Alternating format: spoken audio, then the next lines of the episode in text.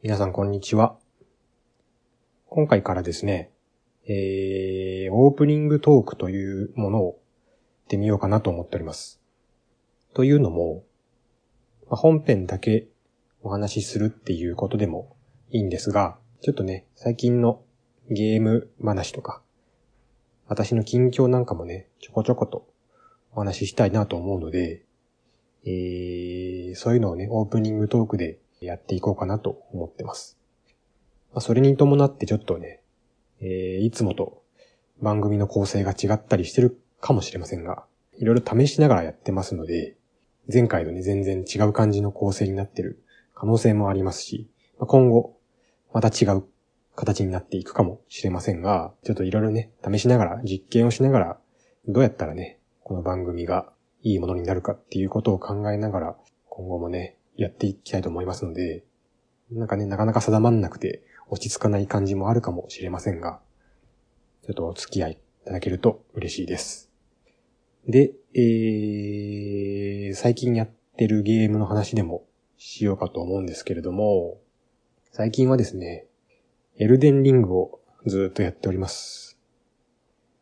いやー、めっちゃくちゃ面白いですね。めっちゃ面白いんですけど、なかなか終わんないですね。えー、一応、去年の2月末発売日にですね、購入したんですけれども、まだクリアできてないんですよね。というのも、しばらく発売日から、えやってたんですけれども、そのボリュームにね、結構満腹になっちゃって、もう食べれないよということで、少しの間、少しじゃないな、半年ぐらいですね、寝かせておりました。で、まあその間ず他のゲームやったりとかしてたんですけど、視界の端にチラチラ映るわけですよ。エルデンリングが。ああ、いるよね、と。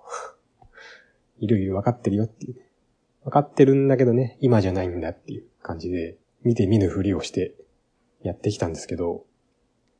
まあ皆さんご存知の通り、年末、2022年年末にですね、ザ・ゲームアワードという、ゲーム業界にのノーベル、ノーベルじゃねえ、アカデミー賞みたいな、えー賞がありまして、そこでエルデンリングが2022年のザ・ゲームアワードに受賞したということで、まあそろそろ向き合わないといけないかなと。まあ、2022年を代表するゲームということになったので、えーまあ、2022年のうちに、まあ、楽しむべきだし、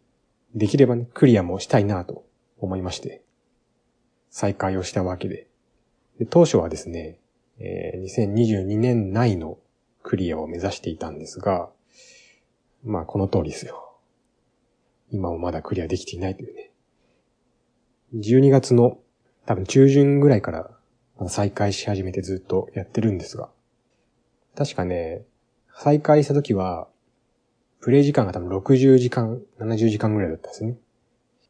今90、95時間ぐらいで、まだ、まだ続くんかこのゲームという。最近はもう攻略サイトを見るのにも躊躇なくなりまして、とにかくクリアをするんだという、そういう強い意志でやっております。多分もうそろそろだと思うんですよね。なんかそんな雰囲気がするので、もうそろそろ終わるんじゃないかと思ってるんですが、とはいえね、あの、フロムソフトウェアの開発する、まあ、ソウルシリーズの流れを組む死にゲーですから、まあ、ラスボスとかも強いんだろうしね、前に控えているボスとかもね、まあ、当然のように強いわけですから、まあ、そこでまた時間かかるんだろうな。100時間コースじゃないかと思っております。早くクリアしたいな。もうなんか、めちゃくちゃ面白いんですけど、もう解放されたいという気持ちが今はもう強いですね。えーすぐ攻略サイトなんか見ちゃって。でもラスボスぐらいはね、ちょっと真剣に挑んでみたいなと思っておりますが。はい。まあ、そんな感じの私の最近のゲームライフでございます。他にはちょっとやっているものはあるんですが、えーそのあたりはね、この後、本編の方で、えー少しお話できるかなと思います。では、オープニングトークは以上にして、本編の方に入っていきましょう。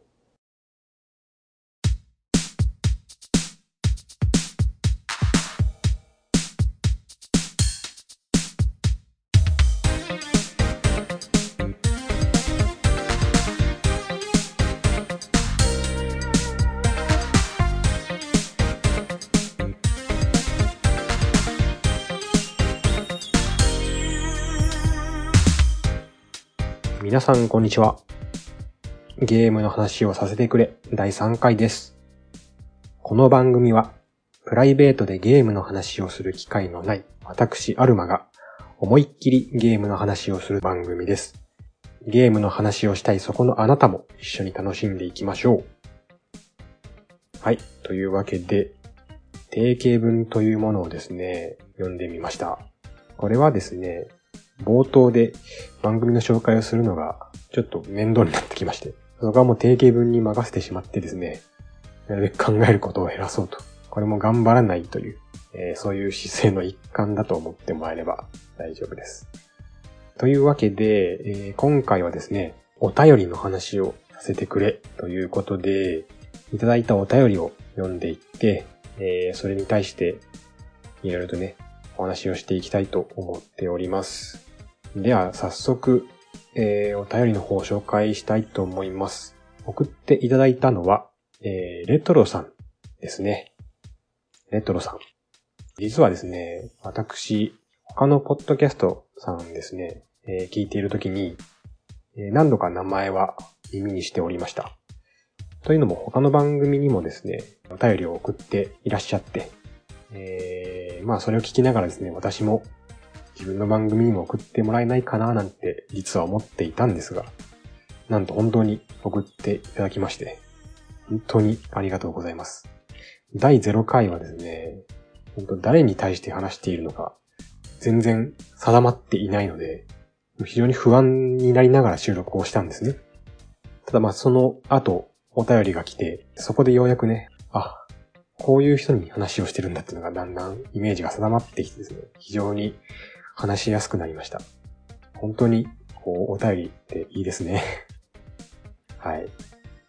ということで、あのー、ネトロさんありがとうございます。では早速読んでいきたいと思います。はじめまして、同じゲーム系のポッドキャストをやっているレトロと申します。ゲームのつまみというゲーム系ポッドキャストをやっております。第0回拝聴いたしました。話し方がとても丁寧で落ち着いて聞くことができ、かっこちょっと眠気も。今後ももっともっとアルマさんのゲーム話が聞きたいなと思いました。ゲームの話をさせてくれという番組タイトルなので、何かこう、世の中にあまり知られていないアルマさんの個人的隠れ面白ゲームとかタイトルにつながって良いなと思いました。私も番組を作る上でどうリスナーさんに伝えたらいいだろう。どんな内容が私の番組らしさなんだろうとかってよく考えたりします。なので、私の番組はコーナーが多めです。かっこ笑い。あとは、私の番組のアイディアノートがあったりします。ここで、はじめましてなので、私の自己紹介をしますね。私は39歳、2児の父、北海道に住んでいます。ファミコンからスーファミ世代、ポケモン赤緑世代です。現在も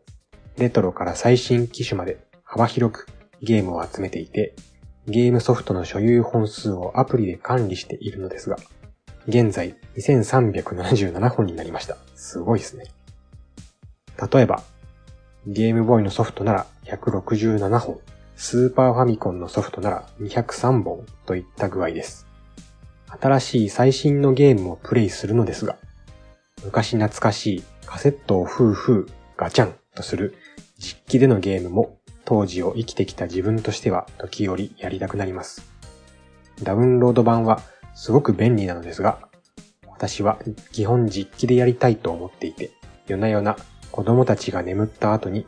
さあやるぞと自分の時間を使って過去にタイムスリップしています。最近はスーパーファミコンのクロノトリガーをまた再プレイしています。そのうち今流行りの HD2D でリメイクしてくれないかなと思っています。アルマさんは過去の自分の中での名作で、今の技術でリマスターやリメイクしてほしいゲーム作品とかってありますか？よかったらお聞かせください。今後のゲームの話をさせてくれを一リスナーとして楽しみにしています。それではまたメッセージしますね。ということで、えー、お便りをいただきました。改めましてありがとうございます。いやー、ちょっとね、このお便り非常に嬉しいので、もう一文一文に対してね、これからお話題していこうと思います。まずは、まあ、この番組をね、聞いていただいている方は、ご存知の方が多いかと思いますが、レトロさん、えー、ポッドキャストゲーム系のポッドキャストをやっておられます。ゲームのつまみというゲーム系のポッドキャストですね。こちらもね、ちょっと全部はまだ聞けていないんですが、私も、えー、少しずつ聞かさ、聞かせていただいております。結構ね、懐かしいゲームの話がたくさん出てくるので、私もね、昔からゲームが好きなので、非常に懐かしいなと思いながら聞いております。今後も私もゲームのつまみ楽しみにしております。皆さんもぜひゲームのつまみ聞いてみてください。まあおそらくこの番組を聞いている方はもう聞いているような気がするんですが、ぜひぜひお聞きください。話し方がね、とても丁寧で、言っていただきまして、あの、落ち着いて聞くことができたということで、ちょっと私はですね、喋りに、自分の喋りに結構コンプレックスというか、全然話が得意ではないと自覚しているので、かつ、あの、プライベートでもですね、声が通らないとか、えー、声が低いとか、そういう風に言われ続けていましたので、全然自信がないんですよ。私の話し方とか、えー、喋りのトーンとかですね。そういうもの全然自信がないんですけれども、こういう風にね、あの、とても丁寧とか、落ち着いて聞くことができたとか言っていただけると、本当に嬉しいですね。うん、自分の喋りに少しは自信を持っていいのかなと思ったりしました。本当にありがとうございます。まあ、ちょっと眠気もということでね、あの そこはね、ちょっと私の低い声とか、そういうところがあってだと思うんですが、まあ、そこをね、まあ、いきなり、じゃあ張り切って元気にできるかというとそうでもないので、まあ、そこも自分の特色としてですね、その方向でね、頑張っていきたいと思っております。で、次ですね、えー、ゲームの話をさせてくれという番組タイトルなので、えー、何かこう、世の中にあまり知られていないアルマさんの個人的隠れ面白ゲームとか、タイトルにつながって良いなと思いました。とのことで、これはトークテーマの提案でしょうかね。コーナーなのかな？トークテーマの提案という風に、えー、私は捉えていまして、ちょっと考えてみたんですね。私の個人的隠れ面白ゲーム。で、まあ、あの、2377本ソフトを持っているというレトロさんにとってはですね、隠れているゲームなどないのではと思ったりはするんですが、まあ、ちょっと面白そうなテーマなので考えてみました。で、あの、これはですね、トークテーマの提案ということでいただいていると思うので、えっ、ー、と、また別の回にですね、えー、ちょっとお話ししたいと思います。とはいえちょっとタイトルだけ上げておきましょうかね。あの、今回ですね、まあ、レトロさんからお便りをいただいたということで、えー、レトロさんのね、ドキャストとか、えー、聞かせていただく中で、えー、まあ、自分もね、昔のゲーム、何か手元にないかなと思って探しました。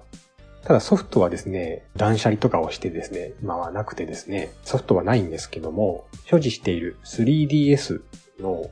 バーチャルコンソールで、えー、いくつか昔のタイトルをダウンロードしていたなと思いまして、それを覗いてみました。で、まあ多くはですね、そうやって購入したゲームの多くは、えー、私の思い出の作品でして、その中でもね、あの一般的な知名度は高くないようなソフトが見つかったので、私のね、隠れ面白ゲームとして紹介してもいいかもしれないなと思いまして。タイトルだけ先に挙げますと、モグラーニャというゲームボーイのソフトになっております。レトロさん、なんか、何本だっけゲームボーイのソフトをたくさん、167本か、えー、所持しているということなので、まあ、持って所持してそうだなとも思うんですが、このモグラーニャというゲームについて、えー、近々お話をしたいなと思います。では次ですね。私も番組を作る上でどうリスナーさんに伝えたらいいだろうとか、どんな内容が私の番組らしさなんだろうとかってよく考えたりしますということで、これはまあ自分も考えますね。うん。ゲーム系ポッドキャストさんはたくさんありますので、そこと比較するとね、私の番組っていうのは勝てる要素がないと思っておりますので、でどうやってね、私の番組らしさっていうところを出していくかっていうのが、まあ重要になってくるかなと思っておりますが、と言ってもですね、そんなに重く考えているわけではなくて、今のところは自分が普段どういうふうにゲームを見ているのか、楽しんでいるのかっていうところを、まあ素直に出していくっていうのが、まあ私の番組らしさにつながってくるかなと思っております。まあ、先ほども言ったようにゲーム系のポッドキャストさんはたくさんありますけれども、私のね、あの、ゲームの見方とか、楽しみ方っていうところを話せる番組は、この番組しかないので、えー、まあ、そこをね、あのー、素直に出していくっていうのがいいのかなと思ってはいますね、私は。うん。お便りの内容に戻りますけれども、レトロさんの番組はコーナーが多めということで、あとアイデアノートがあったりしますということですが、私もね、コーナーはですね、まあ考えないことはなかったんですけど、うん、ひとまずはね、一旦普通に話していこうかなと思ってます。っていうのも、コーナー考えるのがなかなか手間だというのもありますし、ひとまずは、この番組を続けていくのが、無理なく続けていくのが目標だと思ってやっておりますので、コーナーに関してはね、やるとしても、まだまだ先かなと思ってます。多分、あとね、コーナーを作ってもですね、多分それに関するネタがだんだん尽きてくるような気がしていて、うん。であれば、まあ普通に自分の最近の話とかね、最近やったゲームの話とか、ゲームニュースの話とかした方がいいかなと個人的には思ってますので、えー、コーナーはね、しばらくはないかなと思ったりします。えー、そうですね、あと、お便りの内容に戻りますね。レトロさんの自己紹介ということで、39歳2児の父、北海道に住んでいると。北海道行ったことないんですよね。行ってみたいですね。私、海鮮が苦手なので、食に関してはあんまり楽しめない気がするんですが、観光地とかね、あんまり 北海道に詳しくないんで、あんまり言えることが少ないんですけれども、観光地行ってみたりとか、大地がね、豊かというか、非常に広大な大地が広がっているとお聞きしておりますので、どこ情報っていう感じですけど。やっぱ広いですね、北海道は。そういうとこ楽しみたいなって思ってますね。あとまあ、二児の父ということで、えー、お子さんがいるということで、そこも少し親近感を持ったりしておりますね。子育て大変ですよね。あとファミコンからスーファミ世代、ポケモン。イントネーションがおかしくなっちゃった。ポケモン赤緑世代ですということで、私もですね、赤緑世代です。なんなら、ポケモン赤緑が私のゲームの原体験ですね。そこから私のゲームライフは始まっております。なんで、すんごい思い入れのあるゲームですね、赤緑は。だし、まポケモンシリーズ全体非常に思い入れがあります。そこの話もね、いずれしたいですね。現在もレトロから最新機種まで、えー、非常に幅広く持っているということで、ゲームソフトの数は2377本。例えば、ゲームボーイソフトは167本。スーパーファミコンなら203本。すごいですよね。なんか、ツイッターとかでもね、お部屋の様子とか拝見させていただきましたけれども、ソフトがずらーっと並んでいるあの感じ、壮観ですよね。めちゃくちゃ羨ましいです。私も部屋にね、ソフト並べたいんですけど、いやー、全然ないですね。私今、ダウンロード派になって久しいので、ソフトで持っている、かつ部屋に並んでいるソフトって、今そ3本しかないですね。3本。一応パッケージでこうディスプレイというかね、飾っているんですけれども、これは3本しかないです。本当にまさに桁が違うんですけど。ちなみにこの3本はですね、えー、ポケットモンスター赤。これはあの、3DS でバーチャルコンソールが、あのー、発売された時に、ポケットモンスター赤、緑の、あの、パッケージ版も発売されまして、あの、ダウンロードカードが入っている、当時の、あの、ゲームボーイの箱を、えー、再現した 3DS 用のバーチャルコンソールのダウンロードカードが入ったパッケージがありまして、それを私購入してますので、まあ、それはもう思い出の品、先ほども言った通り、思い出の品ということで、えー、ずっと撮っております。それをね、今部屋に並べていますね。これ実はあの中に、箱の中にはこう、当時の、当時の、当時あったのかな？あの、タウンマップね。あの、関東地方のマップが入ってたりとか、あとなんか、ゲームソフトの形をしたマグネットがね、入ってたりとかしてますね。はい。あとですね、日本は、ゼルダの伝説、ブレスオブザワイルドの限定版っていうんでしょうかね。 amiibo がついてた、えー、限定版のパッケージを並べているのと、メタルギアソリッド5、 The Phantom Pain。こちらは PS4 時代はもうダウンロード派だったんですけど、PS4 を買った時にパッケージも一緒に、あ、というかそうだ、違うんだ。えっ、ー、と、PS4 はメタルギアソリッド5エディションだったんですよね、私。それについていたソフトのパッケージがあって、えー、まあいろいろ設定資料集とかも入ってたかな。それらが入ったパッケージを並べてます。なんで、ポケモン、ゼルダ、メタルギアソリッド5。この3本が今、部屋に並んでますね。3, 3本ですけど2000、2000何本だっけ ?2377 本比べたらね、だいぶ可愛いものですけれども。いいですよね。部屋に並んでるのってね。羨ましいなと思います。で、えー、レトロさん、新しい最新のゲームをプレイするのですが、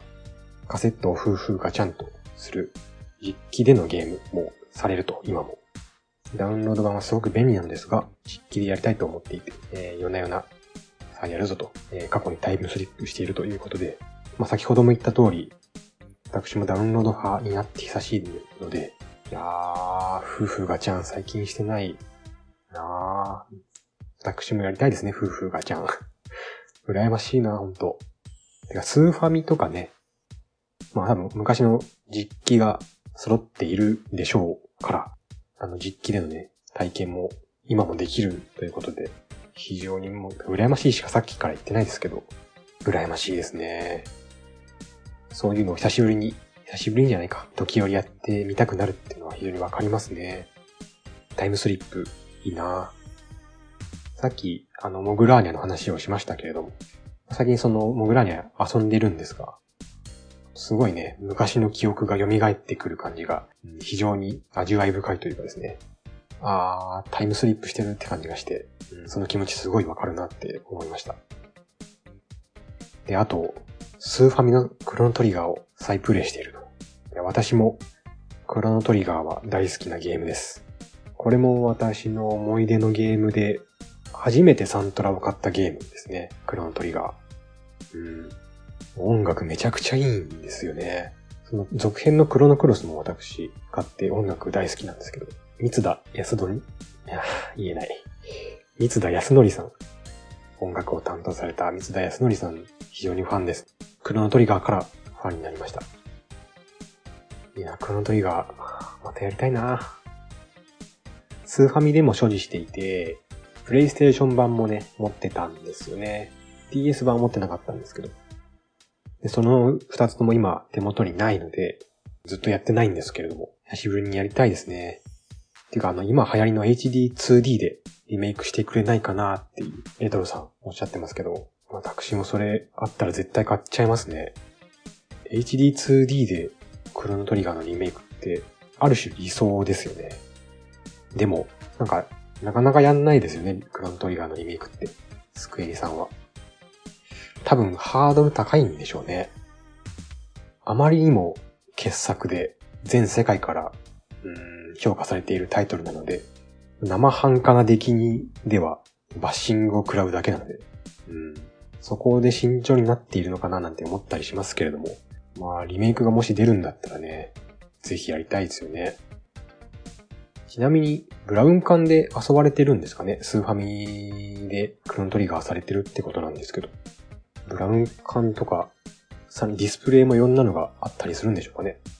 ほんとブラウン管があるとほんと当時にタイムスリップですよね。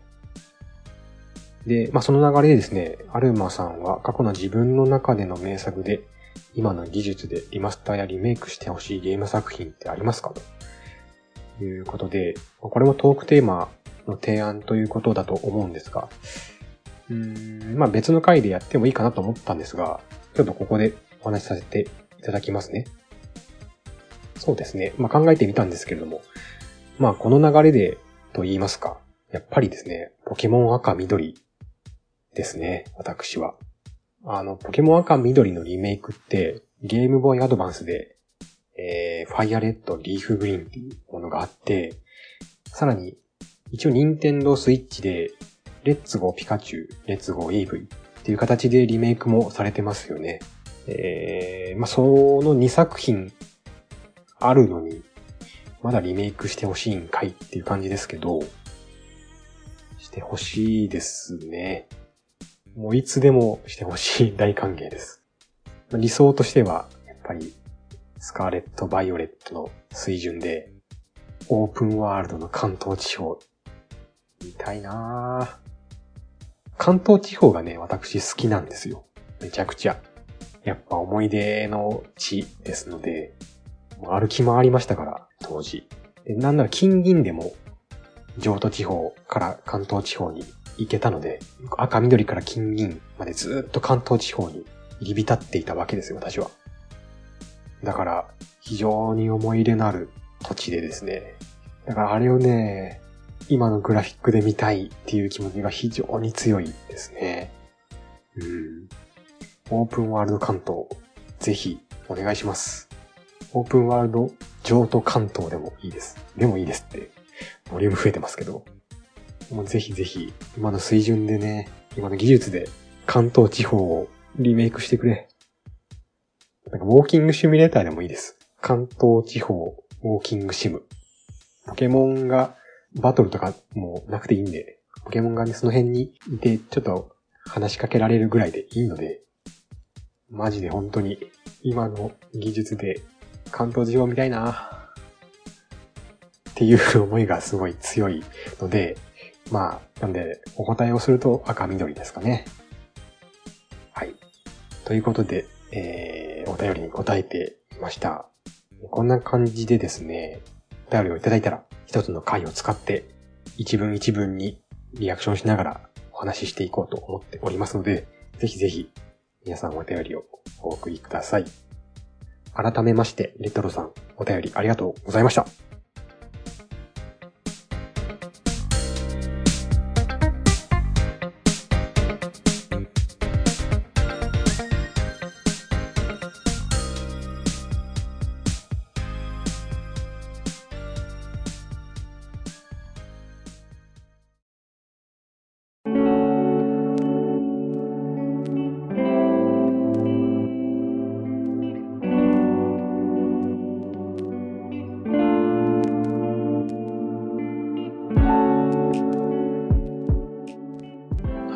わけでエンディングです。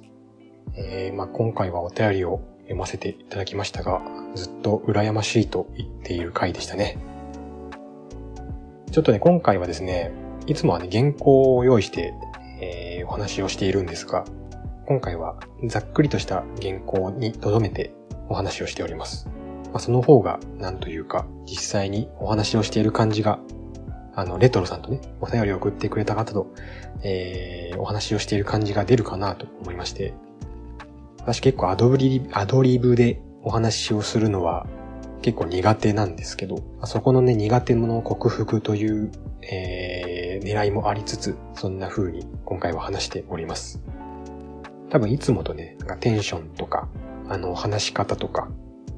話すスピードとかが違ったような気がします。それがね、あの、聞きやすいのか聞きにくいのかわかりませんけれども、ここもちょっと、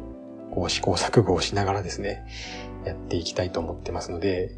ぜひお付き合いいただけると嬉しいです。それではですね、最後にもちょっと定型文を読ませていただきますね。この番組ではお便りを募集しています。番組の概要欄に記載しているメールアドレス宛て、または投稿フォームにてお送りください。また、ツイッターでもコメントをお待ちしております。ハッシュタグは、シャープゲームの話をさせてくれ、シャープゲームの話をさせてくれです。ゲームの話をさせてくれと思っているあなた、一緒にゲームの話をしましょう。はい。こんな感じでね、えー、定型文、今後も読んでいきますよ。文面の内容とかは変わるかもしれませんが。というわけで今回はこれで以上となります。えー、お聞きいただきありがとうございました。改めまして、レッタロさんもお便りをお送りくださいましてありがとうございました。では、次回お会いしましょう。さようなら